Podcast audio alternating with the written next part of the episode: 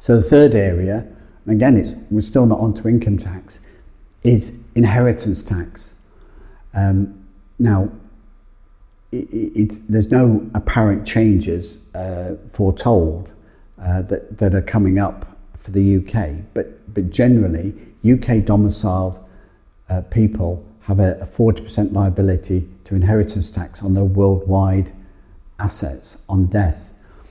Now, in the past, using discreet uh, tax planning, was able to not necessarily declare the sale of a property in Portugal or, or the Bahamas or, or the USA. However, common reporting standards have been in place since 2016. So if you die, exchange, um, tax clearance across borders is required, exchange of information is made between all the jurisdictions to settle the, the assets.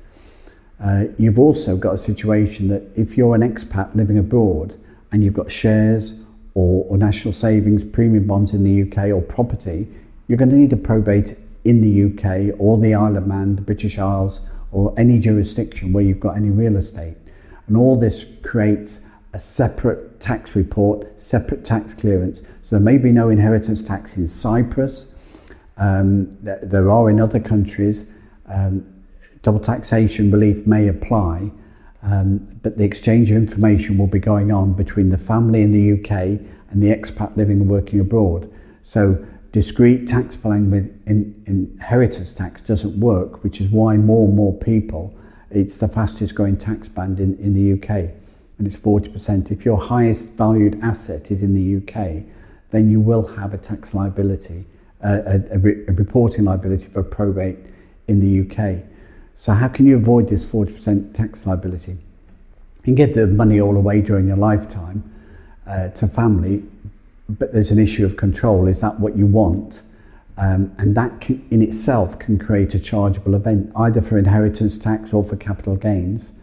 Um, but people don't always want money. I, I know that sounds funny. People don't always want cash. They want the income that the asset can produce or the security that the home to live in, but they don't necessarily want the cash in a bundle handed to them after a, a one, two year probate uh, when they die.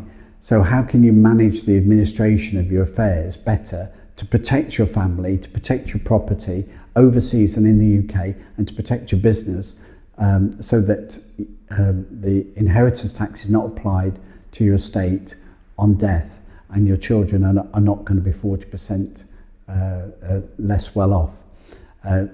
Inheritance tax is an optional tax in many ways, but UK expats uh, can look at that and say, well, you know, it doesn't affect me. It takes 20 years to break the tie to the UK and it takes one day to restore it. So you can be an expat working abroad for 20 years and, and be no longer liable to worldwide inheritance tax from the UK. You go back for one day's medical treatment or you go back for holiday and die in the UK and, and you know, your domicile is your domicile of origin, the country that you're born, and your worldwide estate could be liable to 40%. You can protect that, you can protect your family uh, by taking steps to protect your family's business, property, uh, and, and pensions contact us at Product Partnership for more know-how. We offer a three 30-minute review, people around the world on FaceTime and WhatsApp. So give us a call and, and, and let's speak.